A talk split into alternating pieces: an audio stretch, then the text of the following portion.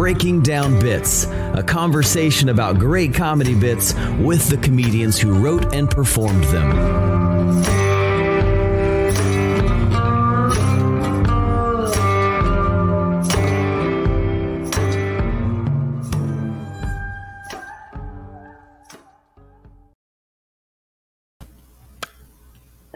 Welcome to Breaking Down Bits. I'm Brian Gendron. Hey, what's up? I'm Drew Jordan, and we're back. Finally, getting into a, a, nice rhythm with the podcast here. Since I've quit my job, I have more time to podcast, uh, so things are doing uh, a little faster. And uh, had an amazing podcast and a kind of a special one last time. If you missed last time, uh, it was with Kyle Kazanjian Amory who is the CEO and founder of Don't Tell Comedy. You've probably heard about these shows. They're in 40 plus cities all over America. Uh, do these pop up comedy shops, and so um, yeah. Do you want to do you want to start with your callback, Brian? Yeah, I mean, Kyle's just been hustling, right? You know, and, and one of the things that I, really stood out for me is there was the one show that he talked about that he did where they had a stage in this in this room. So we talked about finding the right venue. There was a stage but they didn't actually use the stage. They went below the stage because he felt like he wanted to have a more intimate environment where stand up you know where the, the comedian was here and the the audience is just about a foot i think he said a foot or less above mm-hmm. the audience is the right uh, height for a stage. So i thought that was really interesting just as you're looking for a room and there all the things that we covered as far as limiting distractions and all that stuff in that episode. Mean, just that was just a solid, solid episode. If you're a producer, check some of that out. That was the one that stood out for me. What about you? Yeah, I'm actually gonna I'm actually gonna do a callback to actually something that you said, Brian, because I thought ah. it was, ah. I thought it was noteworthy. Uh, you know, if you're gonna be a show producer, um, think through the experience through the eyes of the attendant. So think about what it takes to, to, park, to walk into the venue, to walk into the room, coming like every step of the way. I think you can't go wrong. Uh, and that's a great way to think about how to produce a show that's going to stand out and and be different than a lot of the stand up shows that you might uh, see out there. Really see it through the eyes uh, of the person who's attending and and walk through the entire process of the night and think that through. Just a great ground rule, I think, if you're going to be a show producer. Wow, actually said something memorable, Drew. That's that might be a first, dude. I like it. The, Brian said something helpful. Look at that. Ha. All right. So listen, you can get that episode, all the episodes, anywhere you get your podcast and on YouTube. You can go to our website, breakingdownbits.com uh, to find our entire catalog of episodes. Also, you can follow us, tag us on social media at Breaking Down Bits or email us breakingdownbits at gmail.com. That episode that we did with Kyle was actually a request by one by some of our listeners. They wanted to hear about producing shows, and we delivered. So sometimes, every now and again, we may actually listen if you have requests. Yeah, you can't always get what you want, but last time you did. We do our best. All right, want to bring in our guest? Let's do it. Kimberly Congdon is a comedian, writer, and actress residing in Los Angeles. She's appeared on Comedy Central's Roast Battle, Impractical Jokers, and stand up showcase appearances across the U.S. She's been a guest on podcasts like The Joe Rogan Experience, Getting Doug with High, and Kill Tony. She also has her own podcast, Broad Topics, and This Bitch.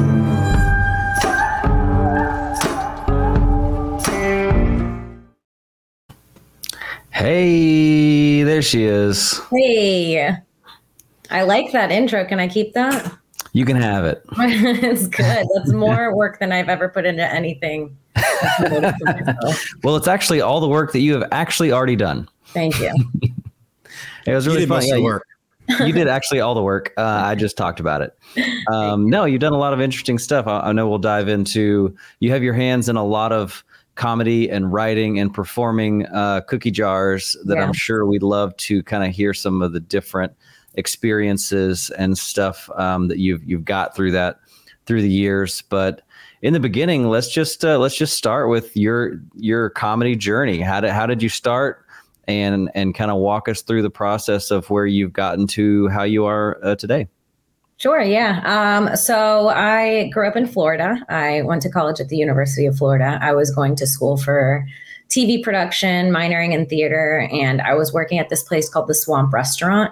I was a server there, and um, I asked. I wanted to make some extra money, so I asked the owner of the restaurant because I was doing TV production if I could film some stuff for the restaurant um, and put together like little clips to do like promo reels. Mm-hmm. And he really liked those. And then he said that I should get an internship at a production company in the summer in like LA. And it was something I'd never even like considered. Um, and he said he knew a guy and he got me an internship for the summer. I was super excited. And um, uh, it was uh, at this place called Fremantle Media. They do like American Idol, Let's Make a oh. Deal. X Factor, all those shows. Um, wow. and he got me an internship for the summer. So I came here. And the only person I knew in LA was my cousin, who was also, I think at the time, also interning, but for um, one of the big uh, agencies, comedy agencies. So hmm. when I was staying with her at night during my internship, I'd go to the comedy store and she would go like scout talent for her boss and like you know watch comedians and she was like friends with a bunch of comics and i got to meet a bunch of people there and i was watching comedy a lot and there was one night where um her and i popped into the store and that same day we had i had made a joke to her i think that day in the news a manhole had eaten this dude in his living room it was like nine years ago. I don't know if you guys heard that story, but I made a joke to my cousin. I just was like sitting with her on the couch and I had made a comment like, I don't remember even what I said, but I started going into what that dude must have done in his life for like him to just be sitting on his couch and the earth ate him. Like he had to be a killer. Like I was like, that guy, you know, I said something like that. Um, and when we popped into the comedy store that night, Dane Cook talked about the thing in the news that day, was like riffing off of it and said a joke so close to what I had said. It was almost like verbatim. My cousin turned to me and she was like, You kind of said that. Um, and she was like, You literally said that joke. Um, you made that joke earlier today. And it wasn't something that was like stolen, it was something that just happened. Um, and it was like the first time I had realized that I was like, Oh, this is so much better. And this dude like sells out Madison Square Garden and makes money. Cause before that, I never even thought stand up was like a thing. So I signed up. So my cousin, um, they were doing Monday night potlucks at the comedy store at that point and um, my cousin was like, you should sign up. You put your name in a thing. Um, they pull out like 30 names. If your name gets picked, you get to go on stage. And they put my name in. I got a spot on there and I did a set. And then that same night after I got off stage, I had met Tony and Redban and them a few weeks prior just through stand up. And I was like so excited. And I was like, oh, I just went on stage for the first time in the OR. It was so much fun. I like loved it. Willie Hunter was hosting. It was great. And then Tony was like, Well, do you want to do my show? I have a show about new comedians that just started. It's called Kill Tony. We just started it two weeks ago. And I was like, yeah, for sure. So then he got me up on Kill Tony. So I did two sets at the comedy store, my first night ever doing stand up. OR and I went up in the belly room. And then after that, Tony was like, you should come every week. I'm trying to get a couple regulars to do this thing. And I dropped out of college the next day. Like I called my school the next morning. I was like, I didn't go back. I I subleased subleased my apartment. Um, I subletted my apartment, and um, yeah, and then I just kept- never never returned to Florida. no.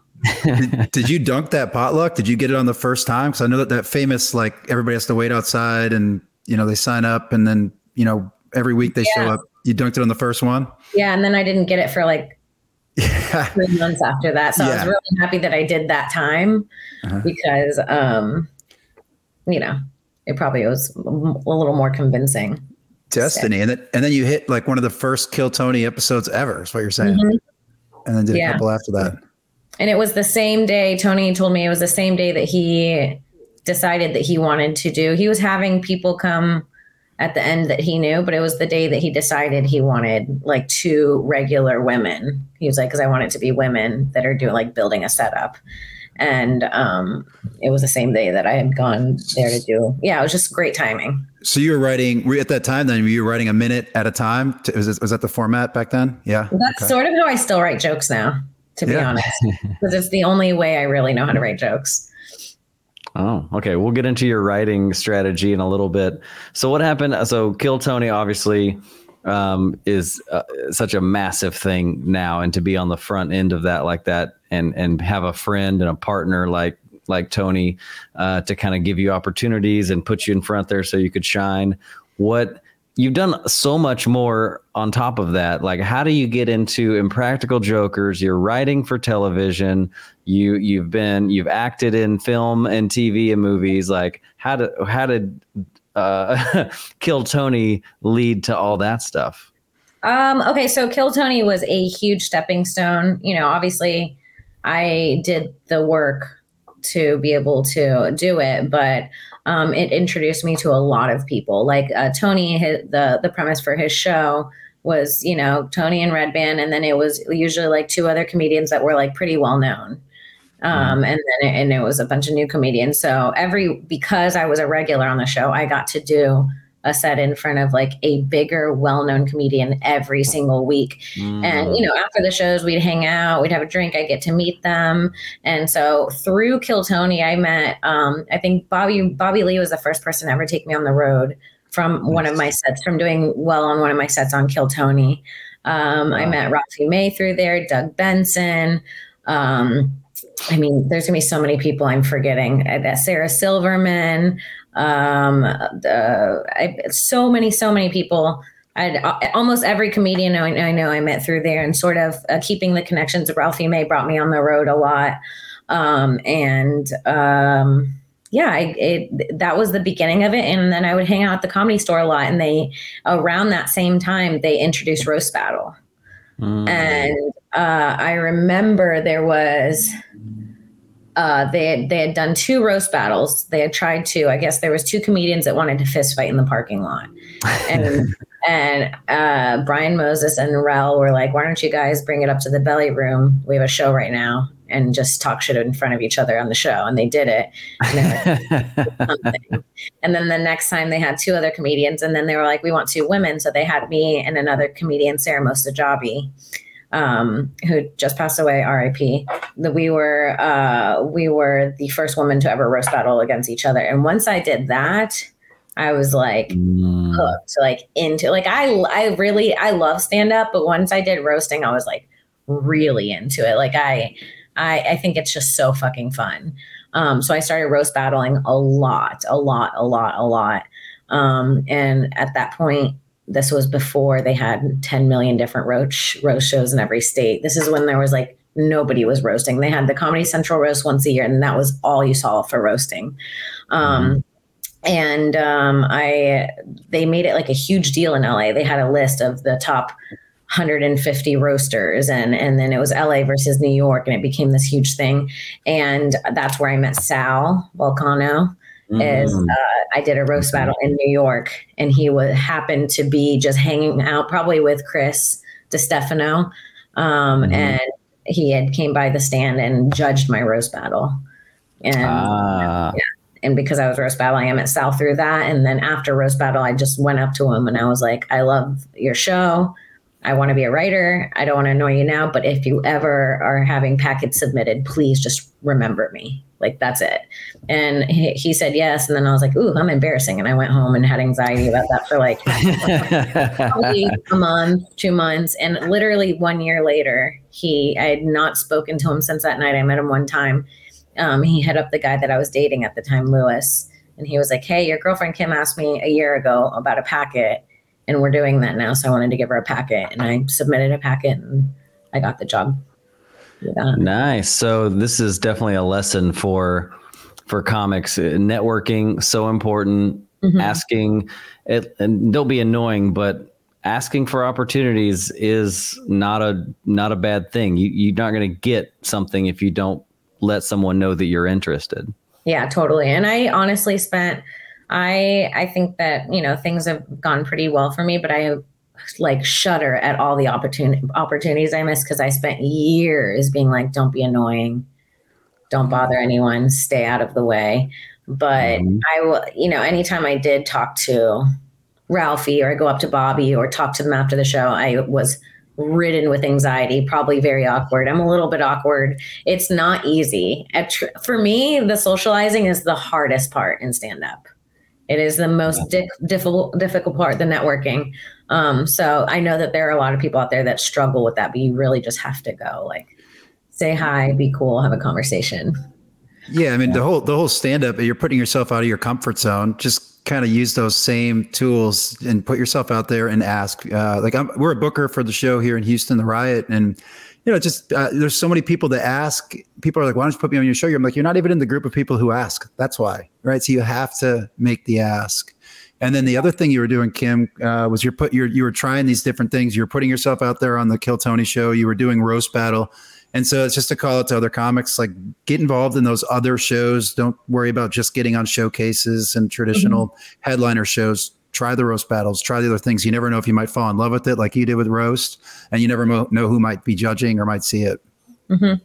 Totally. Yeah. I've kind of similar to. Oh, sorry. Yeah, go ahead.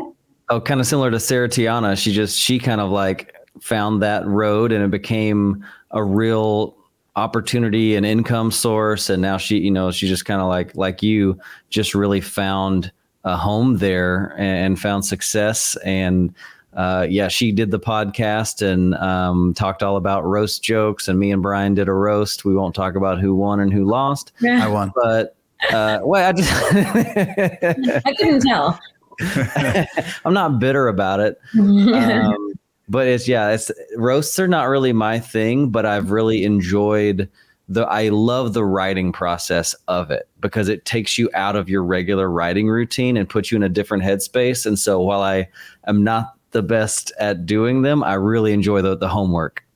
Yeah, they're super fun. I like it. It's like you said, I think it's more fun for me to sit down and write a roast joke than it is to write like a joke it's very weird if it's like not going to be in my set for a long time or be super helpful to my career i will write the best joke. Like i can write for other people. I can write for other people. So my friend can call me and she goes oh, i'm having trouble with this joke and i will write a 10 minute bit on the spot for her. And then i'll look at my own set and i'm like i see nothing. So yeah. it's like a very weird process sometimes but it is true that like getting into other things even even now i'm uh, in the last few months i've gotten into acting. Um, i've done like little things here and there but i've really like buckled down and, and started doing like a lot of auditions and trying to get into stuff. And um, just you know and now i judge a roast battle sometimes. I was judging the other day and jason reitman came in and then he judged. Nice and now now i'm here at, and i'm a comedian who somehow got into roasting but now i want to be an actor and i'm judging with a director so it's yeah. like all it's all connected a lot of people think that it's so funny because a lot of people will see me and they'll just think like, oh, like you're hot. Like you get things because guys think you're hot. And I'm like, nobody talked to me for nine years. I mean, people talk to me, but like, you know, I'd do a set here for $500 and then I wouldn't do it work again for six, seven months. It wasn't like that easy. I really, even, even when I'm telling you, oh, this guy brought me on the road and this guy brought me on the road, it'd be a couple of times but that you know a couple times on the road pays half a month of rent in la and yeah. so you know it's like there was a lot more grinding in between all of the really great things that happened. I just only post the great things. I don't post myself crying to my mom instagram for years or you know sleeping in a living room floor on a couch for you know a year and a half. I don't post those things on my social media so people don't see the grind in between but it is so much work. Even now like I, am I, if I don't constantly work, I won't pay my rent. If I'm not constantly grinding, it's even when you level up and you're getting a different kind of work, everything's still you got to keep going. You got to keep it moving, or it stops. Then mm-hmm. you don't. Optimistic take from Kim Congdon. Uh, you, thanks for sharing. I don't know. It never. You can, you can, cry here. This is a safe yeah. place. like therapy. Uh, but it's a good you're, you're up a good point too that because uh, because I you know granted we're in Houston Texas and there's no industry here but I got discovered in our in our room on stage because somebody liked my look or like my character or whatever it is and they thought I'd be good fit for their movie role. And mm-hmm. the movie's trash. Don't go see it. I've only been in mm-hmm. one, but uh, but nonetheless, you're like you're in LA, or if you're in New York, or if you're in markets where there is industry, Atlanta, whatever it is. You never know who's going to be out there. You never know who who may pick you up for other types of work and projects, or appreciate your writing. You know, who, who knows? But keep putting yourself out there. Sometimes I'm in small towns, and people are like, "Oh yeah, my cousin does." He's a he's a photographer out in LA and I'll be like, oh cool. And then I'll look and it's like a huge photographer. And I'm like, oh. Because no one's from LA. I mean, people are people That's go true. there. It's a pilgrimage. Yeah. yeah, yeah. People go to LA, but they're from other places. So everyone has connections everywhere. That's actually another good call out too. Interact with your after the show as much as possible. Make sure you go out and interact with the people at the show. You never know what they might have. They could advance your career. And you might not even know it. Yeah. For me, there is a very fine line though. It's like you have to be like like you have to be genuinely sort of interested in the conversation and sometimes people talk to me and like I can tell they just want to know what I'm doing and it sort of i don't know if it's for everyone but for me i'm like this is like turning into like weasel behavior. I'm like seem mm-hmm. interested like genuinely hang out make a friendship because if you're a cool person and you're going to be working in the industry people don't really give a fuck what you're doing. Like they don't they give a fuck like if you're funny and if you're cool to work with. And that's it. Like nobody gives a fuck about your like credits or what you know people do i guess in, for, for selling tickets but um, when it comes to working with people, they just want to work with people that they like to be around. Because when you're on set or when you're filming or when you're doing a weekly show with someone, you want to be happy when you see them. Yeah, you spend a lot of there's a lot of downtime uh, in those kind of industries, and you want you don't want to be with someone who drives you absolutely insane. What I'm saying is, be a fun hang. Yeah, be a fun. So. Just While you're writing jokes, also work on a personality. Um, yeah. or be like, you know, just don't be annoying at minimum. I think at the yeah. minimum is don't be annoying to be a good hang. yeah, it is tough though. I have a lot of. I'm I'm a terrible networker, which is something I'm trying to get better at. I forever i feel like i just came from such a different background from most comics and have such a different life than most comics that I, I for the first couple years of comedy, I didn't have anything in common to say to these people, uh, you know, and I was just like, hey, I'm just gonna stand here and try to inject something every now and again. That's and then right. like now as time goes on, I'm a little better at it. But it's definitely the most anxiety filled part of comedy for me is like yeah. trying to like because I just like if I vibe with someone and we're and like I'm down, like I, we'll have the best fun time ever. But if I feel like I'm not really connecting, I just like get it all in my head and feel awkward about me even being there. You know? Yeah, I think a lot of people uh, people feel like that, and then they talk to each other, and then it's two people overthinking it. yeah, yeah, it's it's so funny. People never talk about the social anxiety aspect of being a comedian, which is like huge. I see it all the time, and um, yeah, to be honest, it's very difficult to hold a conversation sometimes. Yeah. But, um, the, the, the one thing so comes from that. We all have a common connection. We all do stand up. And if nothing else, default to just talking about stand up. It's oh, simple. I'm like the kind of person I'm super weird in a conversation. Someone will be having like a nice conversation and they'll be talking about like plants or like how to keep their plants alive or something like that. And I'll just be like, isn't it weird that we're all going to be dead one day? oh, Life of the party. Interesting. I don't. I, I see planes all the time. They're alive. Cool. So are we, and we're gonna die. Isn't that crazier? Isn't it? Isn't it crazier that we're dying? You're and you care about your plants dying. I think that's one of the tricks to stand up. I mean, we, you know, there's we all, we all recognize our own mortality, and that's way more interesting than whatever you're blabbing about. Um, totally small talk killer over here. Just the let's go deep. Death, mortality. Don't bring the small talk over here. That's great. So that so Sal and that connection and everything kind of led to some of the TV credits and the writing. And if you had to pick, like now, I know you said you're pretty excited and, and kind of hot on the acting stuff right now because it's a little newer and and you're and you're really getting in there. What's your favorite thing right now to do though? Is it acting, writing, or performing comedy? Mm. It would. It, I mean, if you're talking passion and not financially, I would go uh, definitely stand ups number one. It's my favorite thing. It's just it, it you go on stage, people laugh at the words that come out of your mouth, and then you go and hang out with your friends. It's the coolest thing I've ever done, and I get shocked every day that I'm doing it. I feel like a, I feel like a literal clown when I think about it. I'm like, this is so dumb. I can't believe it. I feel like a, I like a dumb genius, and I'm like, I can't believe this plan worked. you know I mean? Like, I can't. I, I feel like nobody's caught on yet. Yeah, like they still think this is real. Um, but stand up's my favorite. Obviously, I like the money from writing the best. Um, sure. And uh, but I'm loving, loving acting lately. Like I've already, I've, I've canceled like a couple things just for auditions, which is very telling for me when it comes to stand up. But I don't know. We'll see. I like it right now. I also like discovering something I didn't think I was good at and being good at it because I'm so bad at other things. I mean, people are like, "You're so good at stand up." I'm like, "You should see me like talk about anything else. You'd you would be like, this girl should this girl knows nothing. I'm like, thank God there is stand up and being funny because I can be considered a genius somewhere. Don't ask me about history. Don't ask me any math questions. Don't ask me about science. I have no idea how anything exists, why why anything's happening. But this is like my one point. So I just like being good at something and then I chase after that.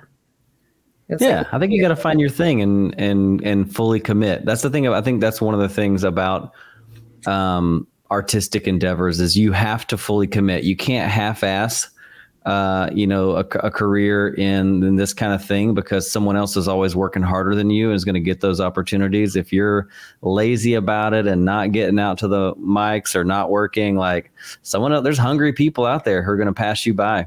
Mm-hmm. Totally. Um, I guess we can we can make a quick transition and talk uh, a little bit about writing. Um, we kind of started off with like a the kind of broad question. You can answer it any way you'd like, open ended. Uh, but how does Kim Congdon write comedy? Oh God! I mean, as soon as I heard this was going to be a question, I was like, they're going to hate my answer. I just don't really have an answer. I just, uh, well, I guess a lot of it comes from my podcast. Now that I'm thinking about it, I was going to ask that. Okay. Yeah. Um, because sometimes when I can't think of a bit, I'll go through my podcast and I'll just play it on the fastest speed, and I watch when my co-host laughs and then I click and go, what did I say? Because if I can make another comedian laugh out loud, I can make a regular person laugh. And that's been a huge help. That's really smart. I mean, because so many comics have podcasts and most of them nobody's fucking listening to, but at least you can go back and be like, where did I make my co-host laugh? And where, and that could be a bit. I think that's, yeah. that's, that's really good advice. Yeah. I think some people have said like they they anytime they're hanging out with their friends and they make their friends laugh, they'll make a little note because maybe that's a something to explore later, which must be really annoying for their friends they're trying to hang out with. But um, I, yeah, I think that's a good that's a good strategy. I think every, everyone does it differently. Yeah, that one works too. Um, uh, stuff that I tweet, if a tweet does good, I'll be like, maybe that'll work on stage. Um, sometimes I'll just try to remember the general things that I, like a lot. I do a lot of like um, asking people things. So like something will annoy me, and ever I'll ask like five or six friends, "Does this happen to you?" Uh, and if it happens to all of them, I'm like, it must happen to everyone because they're. I think they're. I think it goes back to the social anxiety thing where people are a lot more alike than we think we are. Mm-hmm. And, and you see it when when you see a um, you know, the meme of the little boy standing, and it's like the little tiny alien standing at the doorway, and it's like you at your mom's room at 3 a.m. and it goes, I threw up. It's like we all stood at our mom's doorway and fucking or whatever. And it's like it's just uh, finding those things. I think that uh, comedians are the ones that will call out that we're all doing it. Yeah. It's the same way that if someone's talking about a plant, I go, "Oh, we're all going to die." It's like everyone secretly thinks that, but only as like a comedian would say it out loud. It makes so much sense that I would be like, "Oh, yeah, that was weird. Sorry." I don't know. We have weird personalities. I don't know how to describe it. Comedians are weird. We're weird people. That's a the phone a friend things come up a few times. I think that's really smart because a lot of uh, I don't know if it's Greg Warren and, and, maybe a few other people have talked about like just write down the things that annoy you throughout the day. Uh, mm. Caparulo, I think, certainly said that. And right. then phone a friend and be like, "Do these also annoy you?" And then you've you've kind of done the the relatability check, or just bring it to a mic that doesn't matter, an open mic, whatever, whatever it is. But um, the things that annoy you, yeah, those that's often the source of good material. Mm-hmm. On the nerdy side, are you do you write anything down? Do you have a spreadsheet? Are you making uh, lists of things, or is it all just live in your head? Uh, wait, can you ask that again? Sorry. Oh, just when it comes to like your material, are you are you do you have a notebook where you like physically write it on paper or do you keep like a spreadsheet? How do you collect your ideas? I remember I saw a Woody Allen docu- documentary like years ago and it made me feel so much better because they went I know he's like a sicko and stuff, but they went through uh, artist wise, they went through his they were like, Where do you keep your notes? And he opened this drawer and he had just had like loose papers everywhere. and I kind of have like, I have like a, a huge like this thing in here right next to me. Let me see if I can show you guys. I have a and a solved solved Rubik's cube too. Very good. Oh yeah, I just did that. I was oh yeah. I had to see if I remembered, but yeah, I have a um, a huge thing in here, ah. and you can see it has like old notes and bits. This is turning into an episode of MTV Cribs now. And pictures and art, and uh, like these are all filled with jokes. I have like tons of these, and so and, and the, the crazy thing is they're mostly like I think they're like the same thing. I don't have like 15 hours of comedy. It's a lot of the same words written in different fonts. I know. Uh, the same 15 minutes written down in 2,500 places. Yes. yeah, it was probably, you know, a couple hours maybe. I don't know, but I'm, it's psychotic. And that's just one of them. I have like behind me 20 more notebooks I'm looking at. They just are, I just write things down and, they're not funny a lot, and some of them are. It's a lot. It's a game of numbers, truly. Comedy, just like everything else. Just like auditions, I've noticed. I've every time I do an audition, and I I kind of look at it, them like getting them out of the way. I'm like, okay, let's do another one because I want to get as many in as I can because I'm like one of them will work, but I yeah. need to get in like a hundred. I think we forget that because eh, I mean I've been in comedy now for almost five years. And mm-hmm. I think sometimes you start to get a little better. You start to finally start finding a little momentum. And then um, you can start to feel a little uh, invincible.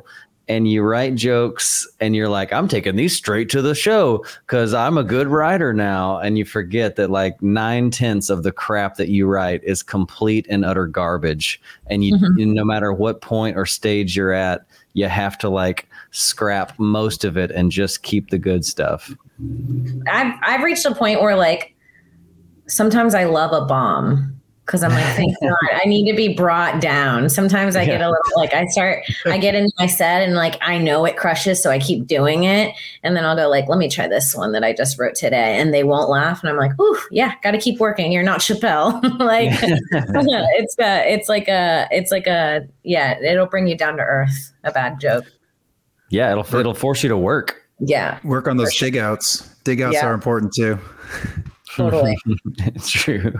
Yeah i think sometimes I'm, I, I totally agree. I think sometimes nothing motivates you like a bad set to go oh man i really got to dig into this. I haven't been prioritizing some uh, my ideas and writing and, and all the homework that goes with it and you get a little bit lazy and the the world puts you on your ass for it.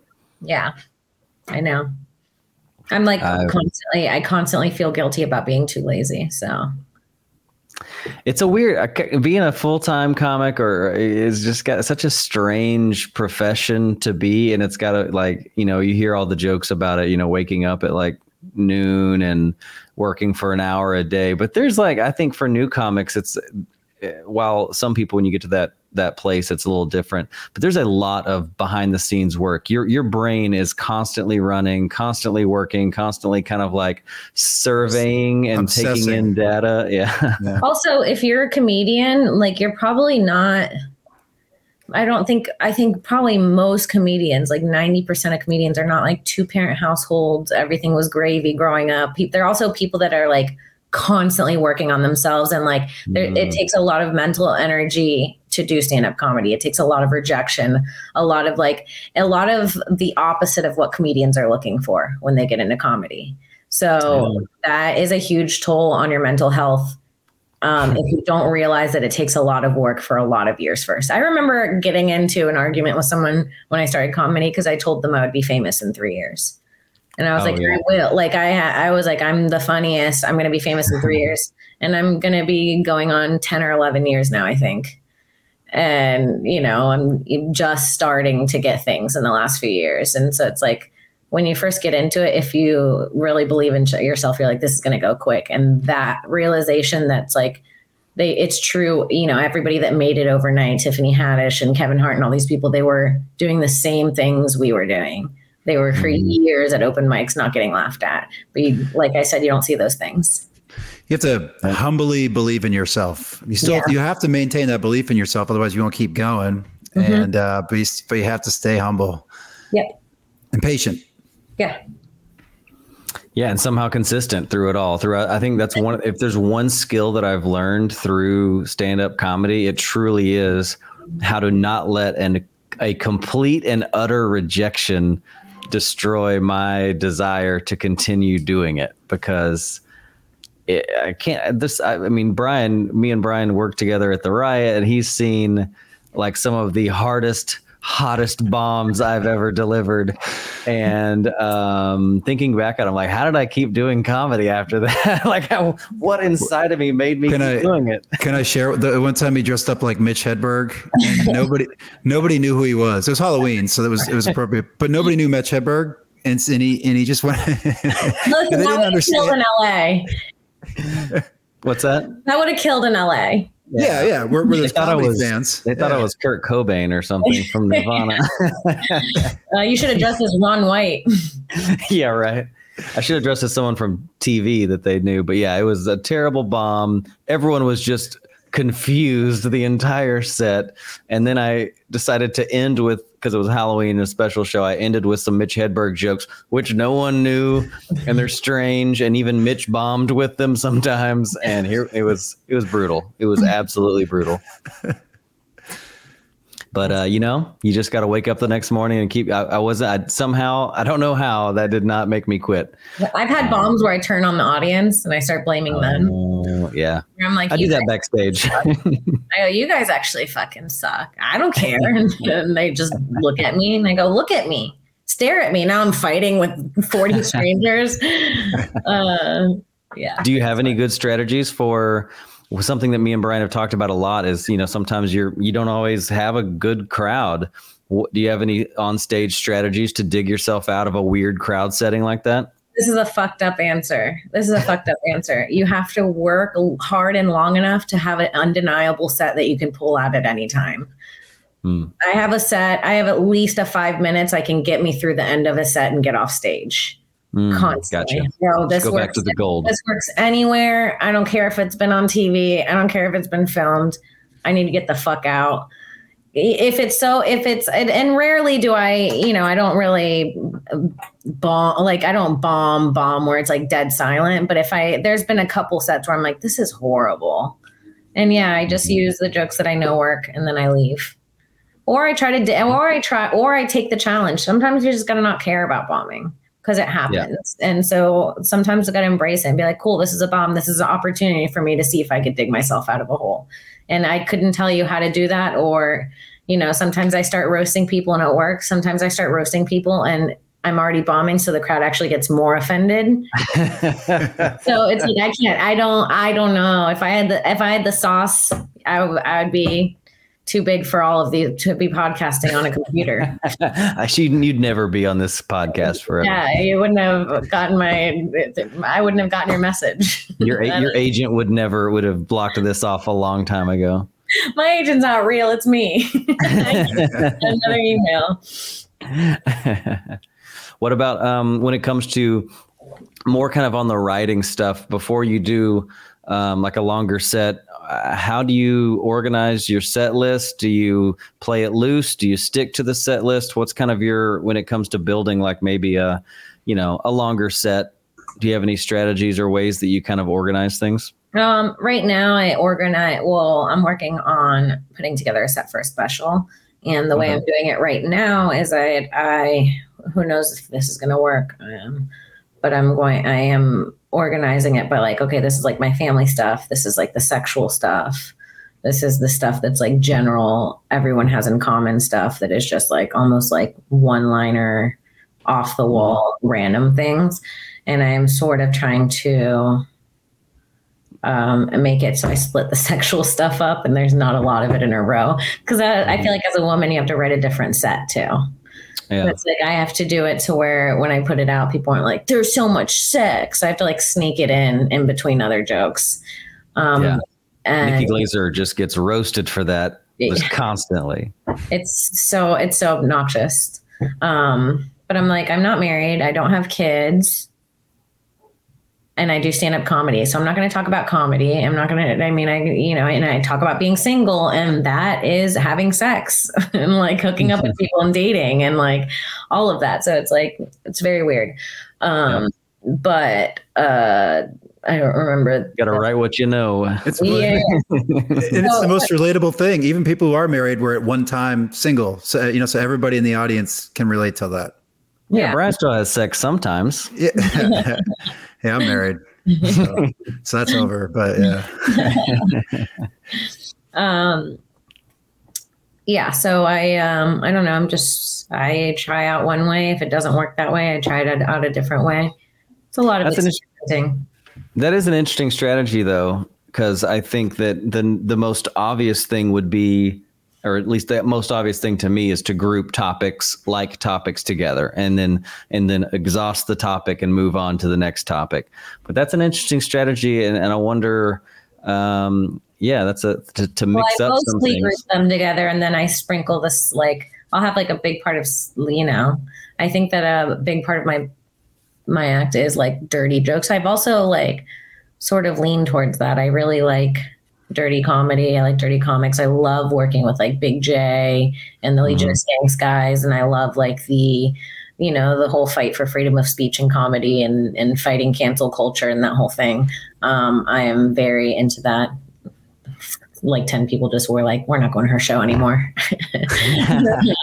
She's into the Me Too thing. Um, but uh, I, uh, so I really like to uh, toe the line on offensive jokes and, and stuff like that. So hope uh hope the riot likes offensive comedy because I'm coming through with some bangers. We're uh so our, our philosophy with that, and we do we have we have shows that are specific, you know, dirty comedy. We had a show called Sick Fucks uh, a couple weeks ago that awesome. got picked up by the local media, uh, the uh, Houston Press. Uh, nice. Uh, had, they they said their headline was Ruds, that's our venue, to host another transphobic dumpster fire. That was that sounds like a good show. I'm in. Yeah. It's, hey, hey, fuck them. It's sold out, and uh, we lean into it. We're like, hey, this is this is uh, this is highly recommended by the Houston Press. We tagged them in all social media.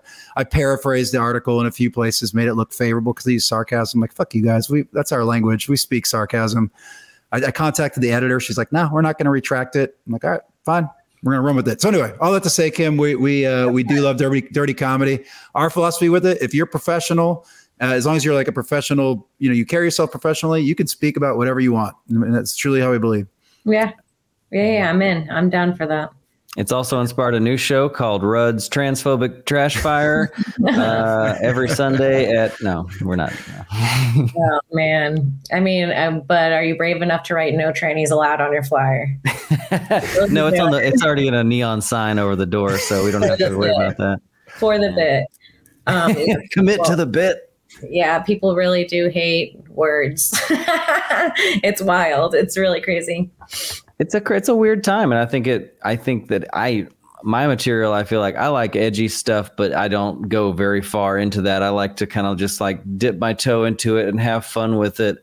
Um, but even me, I feel like I felt pressure to be like, oh gosh, is is someone going to misinterpret this joke as something I didn't mean it to be? And they're gonna are they gonna like I had a joke get banned on TikTok that's not even it's not even a dirty joke. I, I mean, it's like you were talking about having sex with minors, not minors. I was it, that teens, is, teens, is not teens. the way it's that teens. I wrote the joke.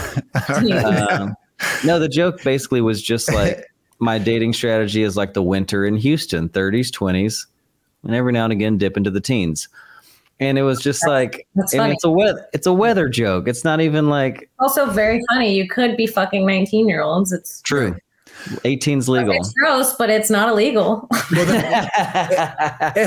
yeah. No one said it was smart. You're almost 40. You're almost 40, Drew. Uh, but no, the the next line of it is it's the oh yeah, I could never be a meteorologist. You know, I'd be like, grab a jacket. It's barely legal out there. Barely legal. Kind of, so you that know, puts it into the 18, 19 category. I like yeah. it. I think it's a funny joke. It's a great joke.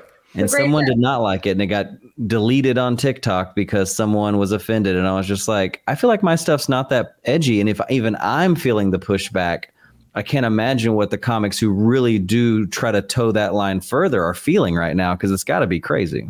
I've definitely been told that I've lost things because of the stuff I have online and on podcasts, like big yeah. things.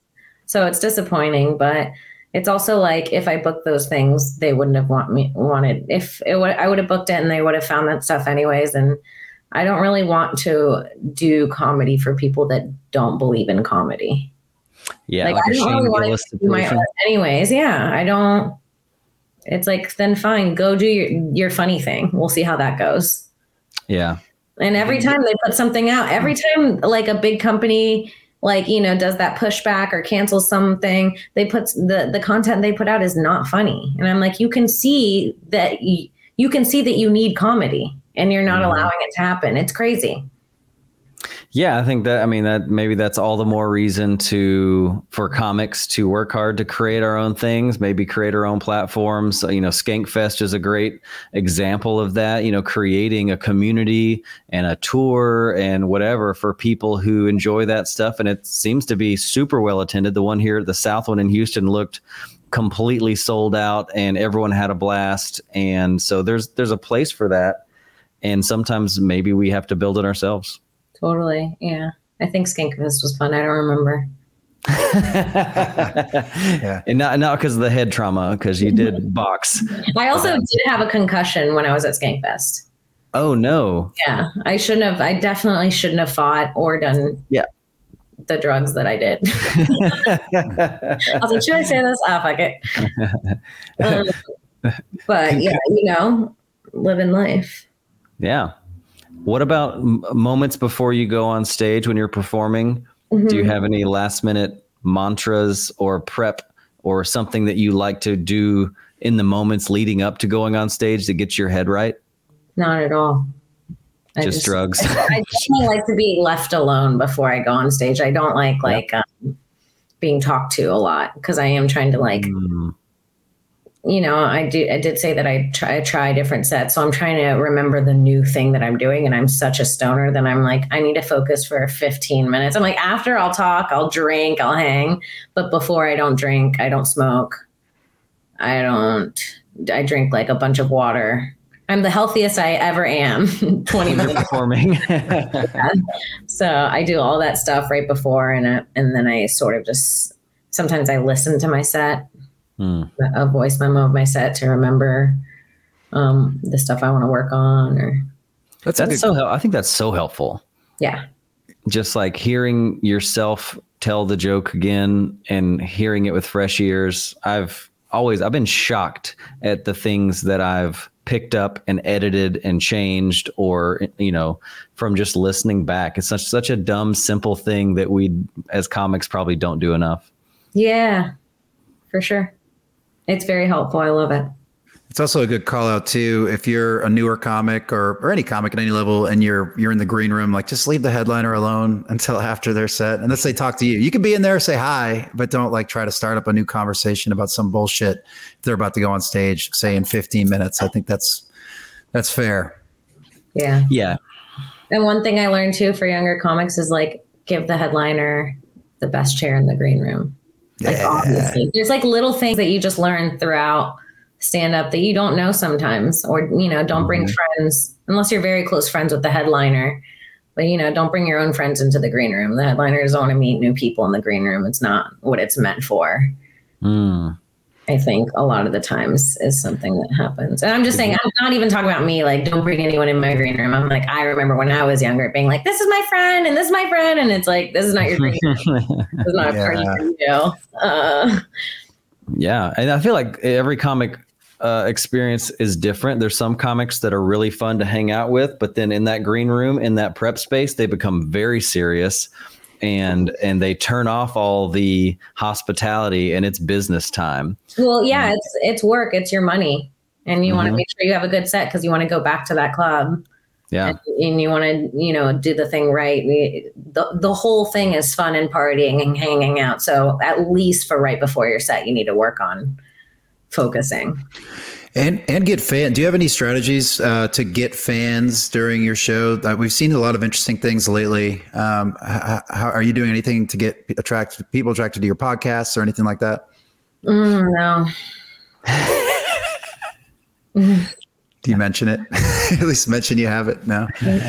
Just let them let them find it when they do. Yeah, I go. Yeah. If, you, if you like podcasts, if I no, I I should I should have something. Um, would probably be super helpful. I do. And like I said, it's like pushing myself, you know, in the beginning of the podcast, like pushing myself is something that I'm constantly working at and um, self promotion, which for me feels very cringy, a lot like anti social, the anti social issue.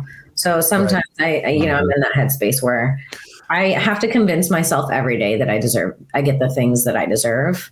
Cause, you know, I'm always like, why would anyone give a fuck about a podcast? Because I don't listen to podcasts. I'm like, why am I pushing this weird me talking? It doesn't make sense. I feel like I get like, um, what's that syndrome? imposter syndrome imposter or something. like, why would anybody care that I'm doing a podcast? This is insane. But people do, and and it's not. So I I have to remind myself to do that. Maybe I will bring something for when I come do the show.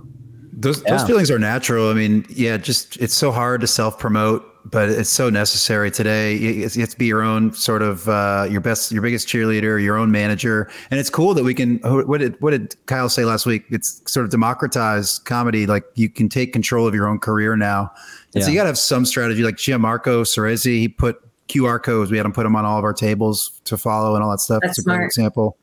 Uh, those types yeah. of things are helpful. I mean, it's so powerful to get someone to follow your Instagram now. It's just like because if they see something, they might share it, and all of a sudden you're you're reaching so many more people. And and this is the crazy world we live in when those numbers can make or break or create sales, ticket sales. If enough, you know, if you grow that following, it's it's crazy that the little number on our social media platforms can can can mean so much. We have to invest totally. in work in that. It's actually very smart to do that at shows too. I need to probably start doing that. I'm learning something from this podcast too. You know, ah. um, uh, because then those people, the specific people, will come out next time. You know, then you've yeah. made a Houston fan base. So even if you you have 50 people at a show, if 10 of them follow you, then you have 10 more people for your next show. Then you have 60 people at your show. You know what I mean? Mm-hmm. Yep. And, and, they'll tell and they'll tell their friends. That's the mm-hmm. you know because we'll do a good job. You know, you're going to crush it. We'll have you back, and then when you come back, you know, they we'll we'll remarket. We'll send them the email. They'll see you're coming, and they'll be like, they'll bring new friends, and that's that's how you grow in any given market, right? It so. is kind of funny if I bomb after this podcast, though. You won't. but it is funny after all the advice. Uh, we normally sh- bombing and then cut clips of my stand-up advice at, in between it. Just try hard, work hard if you want to get the things you need. And it's like, okay. oh yeah, you guys aren't funny. Fuck you. the super cut. That's amazing. Uh, all right. So I would normally, I was going to play a clip of your stand up. I got it to load, but we're not going to do it. I'm going to spare you. You didn't want it. We're not going to do it. We're going to pass it. Thank you. Yeah, I thought you'd like that. But but we are still going to do last laugh. So it's our last segment. Super simple. Uh, let me go ahead and play a quick clip.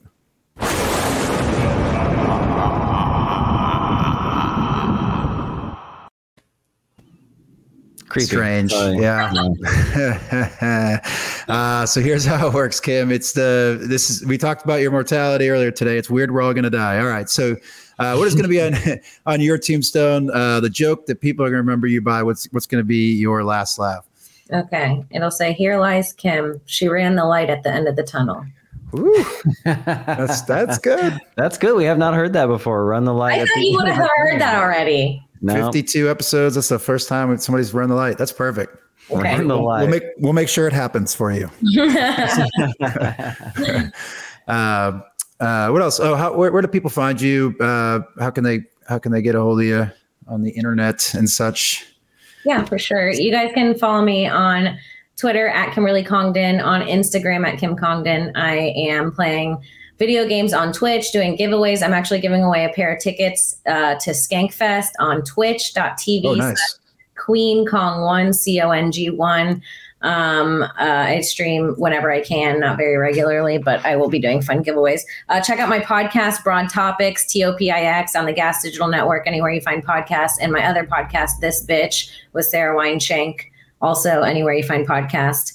Um, and yeah, I'm so excited to come out. Um, I, Houston, I can't wait to meet everyone. It's gonna be so fun. I fucking love Texas. I'm ready. Yeah. So if you listen to this podcast quickly, she's coming this weekend. And if you're listening to it late, well, you're gonna have to catch her the second time around, or or fly out to LA, or check her website schedule wherever you can find uh, your show dates. But yeah, we're so pumped to have you at the riot this weekend. It's gonna be a blast. Dirty jokes, no bombing, crowd roasting. It's all gonna be there. Hell yeah. All right. Well, th- thanks for coming on, Kim, and thank you everybody for listening. This has been Breaking Down Bits. See you next time. Thanks for having Thanks, me.